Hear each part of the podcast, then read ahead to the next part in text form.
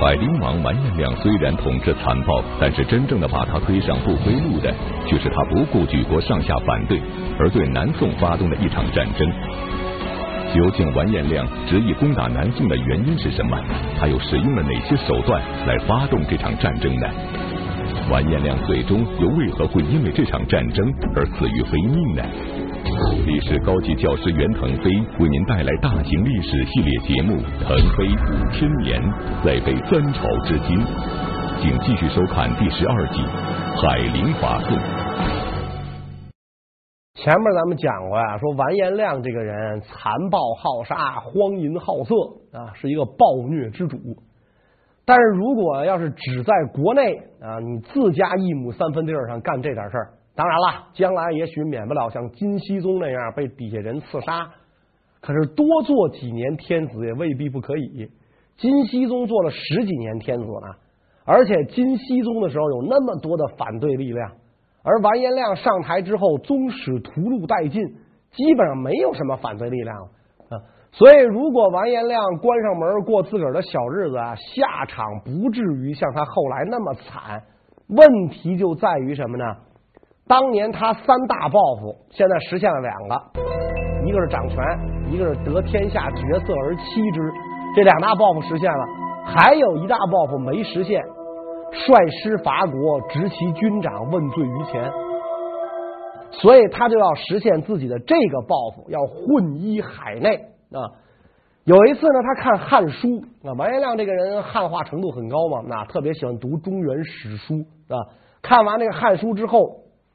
跟这个左右人讲，我国的疆域啊，已经超过了汉朝。他最宠爱的一个汉族大臣叫张仲科，就跟他讲：咱们现在是个疆域虽然大，万里大国，但是天下四分，南边有宋，东边有高丽，那就是今天的朝鲜半岛；西边有夏，那可见那个时候我们跟朝鲜不见外，啊，认为朝鲜是我们的一部分。那如果咱都能给统一了，这疆域才算大。一句话。说的完颜亮心里就痒痒起来。那要灭这些小国，首先应该灭谁呢？当然要灭宋了。那宋是这个仇敌国，啊，这个夏和这个高丽是附属国啊，所以要灭宋。这个完颜亮啊，他读这个汉文的典籍啊，读到柳永的词，一看柳永描写杭州三秋桂子，十里荷花，哇，这地方太好了。一定我要把宋灭了，占领这个地方啊！旁边他一个宦官也不知道打哪儿听来的消息，就跟完颜亮讲说：宋高宗的刘贵妃啊，那可是绝色美女，就咱们宫里这些料，满嘴大碴子，跟人没法比啊！完颜亮一听这么说，如果我要灭掉宋，可以一举实现自己的两大抱负，不但可以得到江南土地。还能得到刘贵妃这样的绝色美女啊！完颜亮下令，在自己居住的宫殿里给刘贵妃准备好寝宫啊，跟招贤馆的意思似的，专等刘贵妃来。将来刘贵妃来就在这儿，卧室都给准备好了，床、家具、被褥全是新的，全是新的啊！就冲这个也要攻打宋朝。完颜亮曾题诗写道。提兵百万西湖上，立马吴山第一峰。他踌躇满志的准备南下灭宋，但实际上，当时金国的绝大多数大臣都坚决反对对宋用兵。为什么这些金国大臣会如此反对攻打南宋呢？尚书令温敦思忠啊，坚决反对，说切不可举，不能打南宋。完颜亮就讲：“你甭管我打南宋行不行？”我不是跟你讨论要不要打南宋，而是我决定要打南宋了。我现在听听你的意见，你跟我讲多长时间能够灭掉南宋？温敦思忠一听，只好说以十年为期啊！咱要真要打南宋的话吧，大概十年吧。其实这个时候，金的综合国力啊，应该是在宋之下。从五代十国，北宋建立。中国经济重心就已经从黄河流域转到了长江流域啊，从北方到了南方啊。北宋的皇帝就曾经讲，国家根本仰己东南，东南沿海地区是国家财政收入最主要的来源，所以金的国力是不如宋朝的啊。而且这个呃江南地区啊，除了当年梁王宗弼率轻骑南下追击宋高宗入入海之外，没有遭过兵险啊。而北方黄河流域这么多年兵连祸结，确实是应该这个休养生息啊。所以这温敦思中跟那个完颜亮讲，那臣以以为十年为期，是吧？完颜亮说那时间太长了。你告诉我几个月吧，你给我按月数，别说十年。结果温敦思中说：“太祖伐辽犹且数年，今百姓怨仇，师出无名。江淮间暑热秋湿，不堪久居，未能以岁月期也。”太祖皇帝，你比得了吗？你爷爷英武绝伦，一代人杰。从一一四年起兵，到公元一一二三年驾崩。是吧？尚且用了数年的时间伐辽，而且最后这个太宗灭辽啊，是一一二五年，等于用了十二年的时间灭辽啊！你现在要打宋，宋没有什么过错啊。江南水网稻田，丘陵密布，背湿水热，那个地方不好打。所以我跟你说，十年都是保守的，你不可能几个月就把宋给灭了啊！完颜亮一听就急了啊！拔出刀来就要砍温敦思忠，廷杖都不解恨啊！温敦思忠不愧是忠直大臣啊！我已经经历了四朝，从太祖太宗的时候我就做官，我就伺候皇上啊，到你这儿四代了啊！如果这件事于国家有补，死有何憾？我现在做到尚书令这样的大官啊，我这辈子值了。王延亮一看这么忠直的大臣。他也就没好下手啊！但是呢，我不用你了。凡是阻碍我伐宋的忠臣，都不用。完颜亮不顾大臣们的激烈反对，执意要南下灭宋。但是就在正式宣布准备伐宋之后，完颜亮并没有马上调集兵马挥师南下，而是再次迁都了。这又是为什么呢？你要伐宋，以什么借口调集兵马呢？啊？如果你要这个调集兵马，南宋会知道这怎么办呢？啊，完了说没关系啊，我迁都，从这个北京迁到开封啊，也就是迁到北宋的故都汴京，借迁都为名囤积粮草，征募军马，大举南下，消灭南宋。完颜亮不顾群臣反对，迁都汴京啊，迁都的时候他下令全国签发军马，各蒙安谋克。甭管是契丹人还是渤海人、女真人，抽签是吧？凑了这个出人从军，凑了六十万大军，收缴天下骡马从征。几十万大军得要多少匹战马呀？如果这个六十万人都是骑兵，一个人三到五匹马算，那就得二三百万匹战马。那这个完颜亮下令收缴民间马匹，七品以上官员家里只能留一头骡子，不许留马。七品以下官员连骡子都不许有，是吧？收缴天下兵器，所有的兵器都要运到中都来。天下所有百姓家里有二子以上的，父母年迈的，出一子从军啊。家里俩儿子八十老母，留下一个养老娘，另一个从军，啊。如果你们家俩儿子父母不年迈，老爹的这个爹才四十多，那好，爷仨一块当兵啊。这么一搞的结果，百姓怨声载道，流离失所呀！啊，特别是把天下的粮食集中起来，骡马集中起来，民间没有储藏啊，老百姓日子没法过啊。所以有人就跟完颜亮讲啊，说咱们不能把老百姓啊搜刮的这么干净彻底，否则老百姓没法活啊。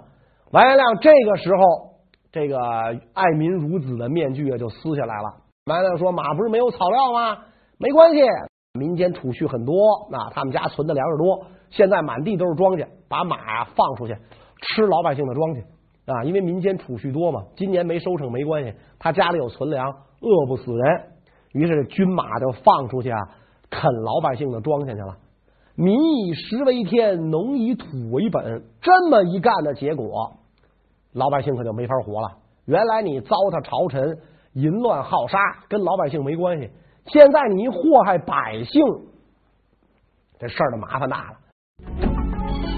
此时，经过国内民怨沸腾，反战之声此起彼伏，身居后宫的皇太后也觉得不易难亲，出面劝阻完颜亮。然而没有想到，却为自己招来了杀身之祸，这是怎么回事呢？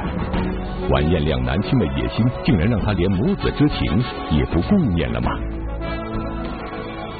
身居后宫的皇太后都劝阻完颜亮啊，儿子，咱不能这么干啊！说孩子啊，你有太武太祖皇帝英武吗？完颜亮想了一想，哎呀，说我还真是不如太祖皇帝英武啊。然后太后又问说，你手下大将有一个能比得上梁王宗弼的吗？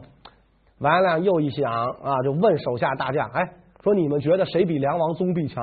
手下大将都把脑袋低下去了。啊，谁敢这么臭不要脸，说自己比完颜宗弼强啊？啊，所以太后说：“你看见没有？啊，孩子，你比不上太祖皇帝，你手下这些将领也比不上梁王，你怎么能去攻打宋朝呢？”太后说完，就起身回宫了。啊，完颜亮就跟那坐着嘟囔啊，说这老东西是死催的。找死啊！命令这个太监身边的太监宫女去，说把太后给我杀了啊！大臣一听就吓坏了，赶紧就跪下苦劝啊，说皇上怎么能下旨杀太后呢？啊，这个太后涂丹氏啊，不是完颜亮的生母啊，她是完颜亮的嫡母啊，就是这个宗干的这个这个正妻啊。完颜亮的生母姓大，渤海人啊，等于完颜亮啊是庶出，在这个。呃，宗干的这个儿儿子里，他也不是嫡生，他是庶出啊。完颜亮从小都看着自己的妈大氏在涂丹氏面前低为顺目，他特别不服。完颜亮做了皇帝，尊嫡母为皇太后啊，他妈可能就是皇太妃啊，所以完颜亮就一直心里窝着一股火，我都当皇帝了，我妈还是二房，特别生气，非常恨这个涂丹氏啊。有一次啊，这个涂丹氏过生日。嫔妃、命妇、公主，这些人轮着给涂丹氏敬酒。这个大氏呢，也端着一杯酒啊，跪在地上敬涂丹氏啊。因为毕竟涂丹氏是正妻，大氏是偏房，所以跪在那儿敬酒啊。这个大氏敬酒的时候啊，涂丹氏可能正跟周围的人聊天，他没看见，不是诚心的，他他确实是没看见，对吧？让大氏呢在地上跪的时间长了一点。聊完了之后，跟旁边的张家长李家短大嫂子什么的的正那聊呢。聊完之后一看，哎呦，说妹妹怎么您怎么跟这儿跪着呢？不好意思啊，赶紧起来。然后就接过这个大师的酒就给喝了。完颜亮看到这一幕，愤然离席啊！他觉得涂丹氏是诚心让我妈跪在地上出丑。第二天，把当时陪着涂丹氏饮酒的公主宗妇招进内宫。大板子噼里啪啦打的一个个哭爹叫娘，甚至有的就香消玉殒了。他揍这些个公主宗父的时候，大氏就过来劝啊，说孩子你你咋这样啊？说你不能干这事儿是吧？说那个那个涂丹氏啊，就姐姐她可能真是没看见，她不是诚心的啊！你别你别找这帮人撒气，你打他们干嘛啊？完了说现在儿子都做了皇帝了，您还看人家脸色啊？我受不了啊！所以这一次。涂丹氏一劝他，让他不能伐宋，完颜亮新仇旧恨全想起来了，就派人把太后给害死了啊！而且是是是是拿这个这个这个桌上的镇纸砸后脑，哐一下，他他派去了一个侍卫，一个宫女啊，都是狠角色，是吧？拿这个镇纸砸后脑，把太后砸晕了之后，拿腰带活活给勒死的啊！所以别的大臣一看，我的妈呀啊！皇上连这个嫡母都能给弄死，得啊！咱啥也甭说了啊，他爱干嘛呀就干嘛吧。公元一一六一年十月，完颜亮无视全国上下的反对，命令六十万铁骑大举南下，正式发动了对南宋的战争。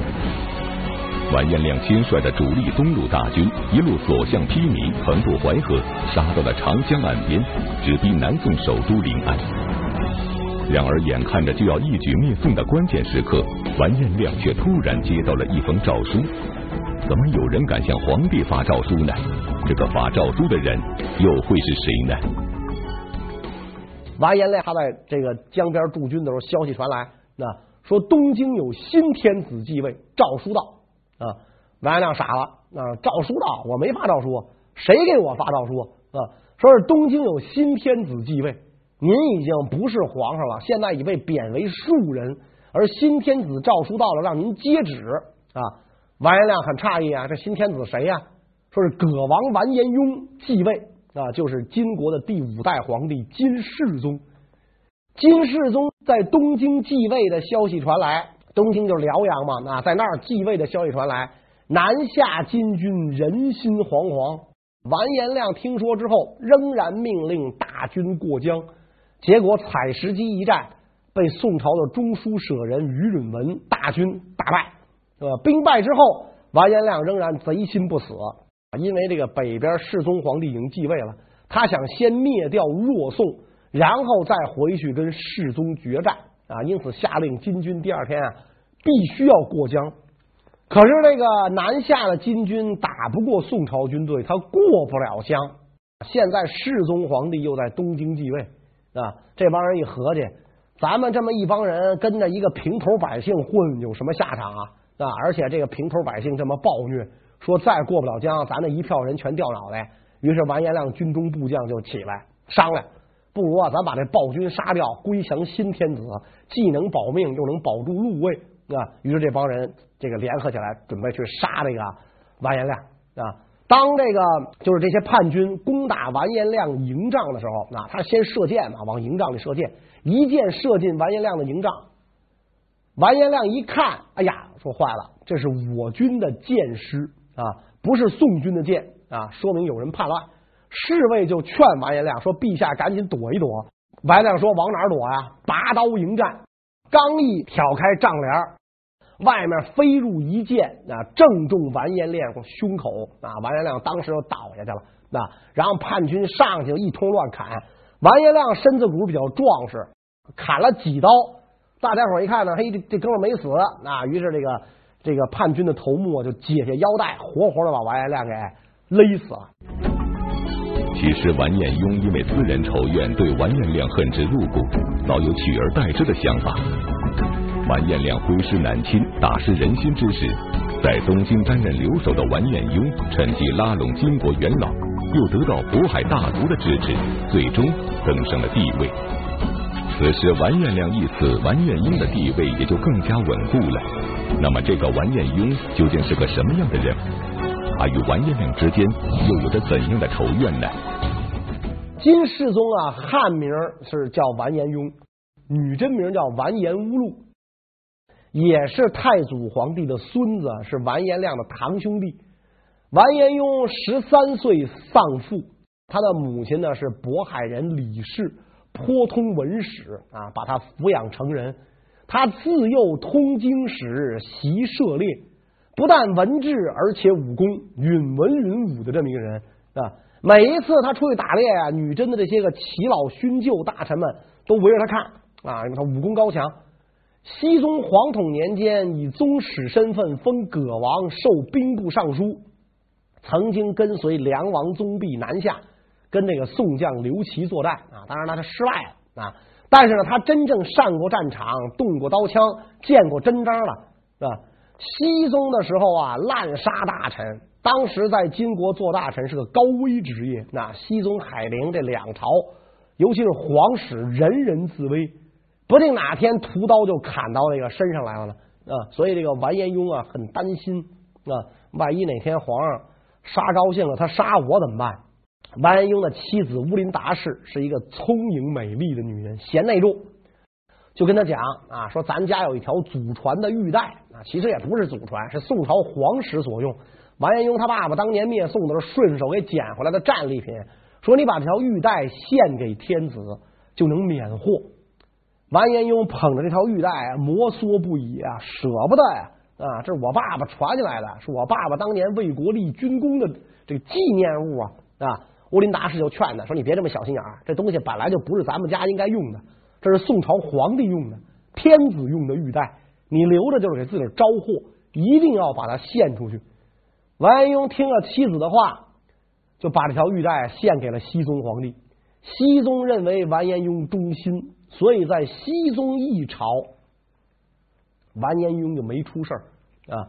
等海陵杀了僖宗一继位，看见姓完颜，他就生气，大杀完颜啊！完颜雍在自己妻子的劝告下，俯首低眉。咱是革命一块砖，哪里需要哪里搬，你让我干什么我就干什么。爵位是一降再降，亲王降郡王，郡王降国公啊，然后由朝官贬出去做地方官，地方官不断的给他换地儿，一个地儿让他待的时间不超过一年啊。海陵登基的这些年当中啊，完颜雍几乎走遍了金国的地方大城市啊，倒是还行，没让他去这个偏僻小县啊做府尹两三年，还没熟悉情况呢，换地儿了，你也不可能留下什么政绩，永远在路上，永远在搬家。完颜雍就这么被调来调去，疲于奔命。完颜亮还不放心啊，说这完颜雍咋这么乖呢？他咋就不知道反抗呢？他要反抗，我不就有机会弄死他了吗？他不反抗，我没办法弄死他呀，这怎么办呢？有熟悉内情的人就跟完颜亮讲，说这都是他媳妇乌林达氏给他出的主意。说这乌林达氏可是美人，咱宫里没有，而咱宫里不应该没有。完颜亮一听这个，就跟完颜雍说：“把你媳妇送宫里来。”完颜雍舍不得，夫妻俩感情很好，抱头痛哭啊。乌林达氏非常决绝。跟完英讲，我要不去，咱全家难逃一死，所以我一定要去啊！乌林达氏走之前，把家里管家仆人叫到一块儿啊，说现在呢，天子召我去，我必须得去。我要不去，就是给咱家老爷招祸啊！你们在府上这么多年了，从先王的时候，你们就伺候先王，到现在这么多年，跟着主公走南闯北啊！说你们看见没有？主上诛杀的很多大臣都是因为家仆贪财妄利出面告发。我走了之后，你们都给我老老实实、规规矩矩的。如果谁贪图蝇头小利出卖了主公的话，将来我化成厉鬼要找你们算账啊！完颜雍的家仆啊，一个个感动的是涕泪横流啊。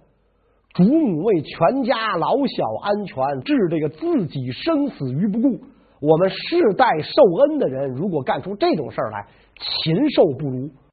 主母您放心，我们肯定不会这个出卖主公。国公爷走到哪儿，我们跟到哪儿，出生入死。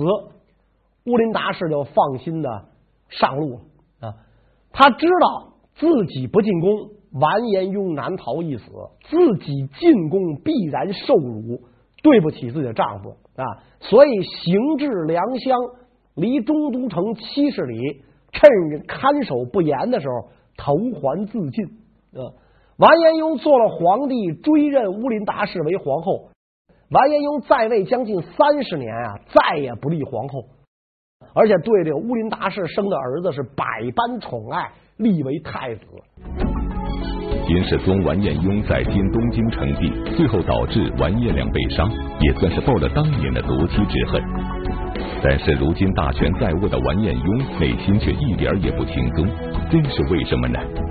究竟还有怎样严重的危机在等待着他呢？完颜雍他一登基就面临着什么样的局面？国内东北契丹族起义，契丹人在辽灭亡之后，一开始啊。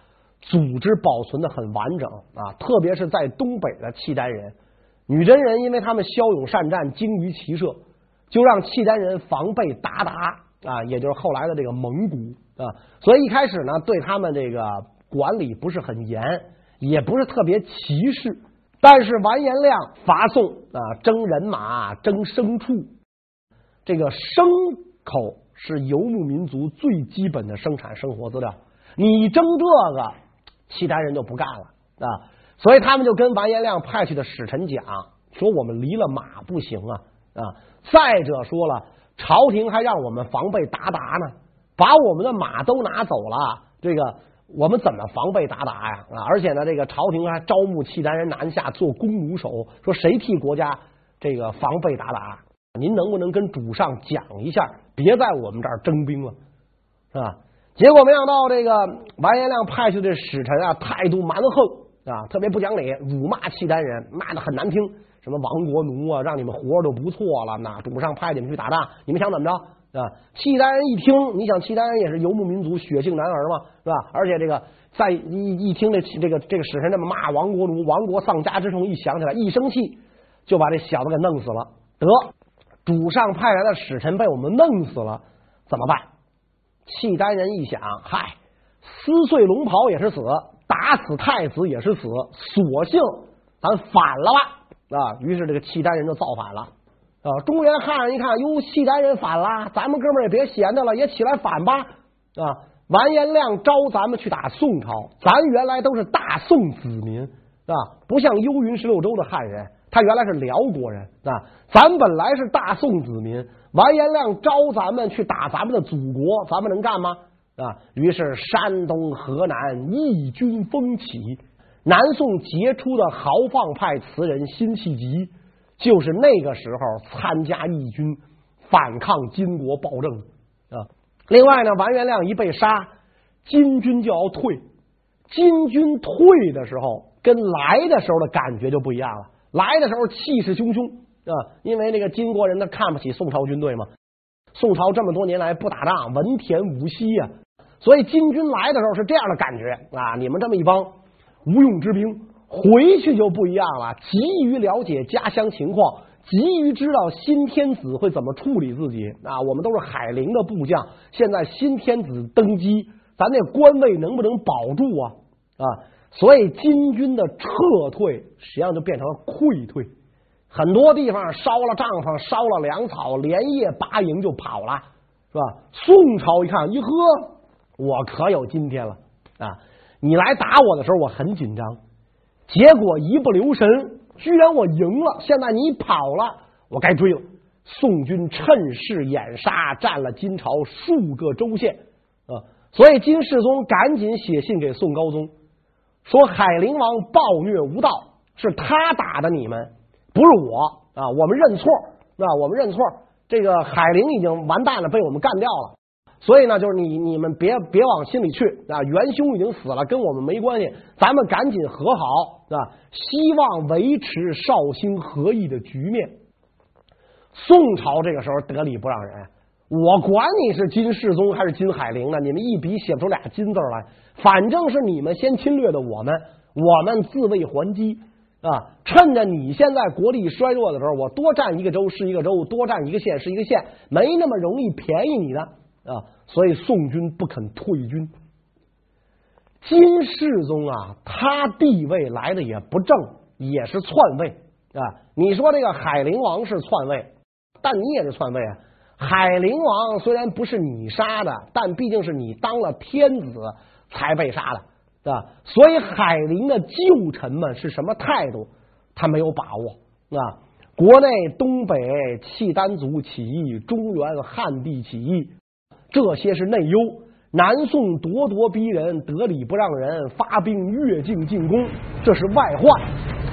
那么继位之初的金世宗是怎么处理这些内忧外患，开创金朝盛世大定之治的局面的呢？我们下一个再见，谢谢大家。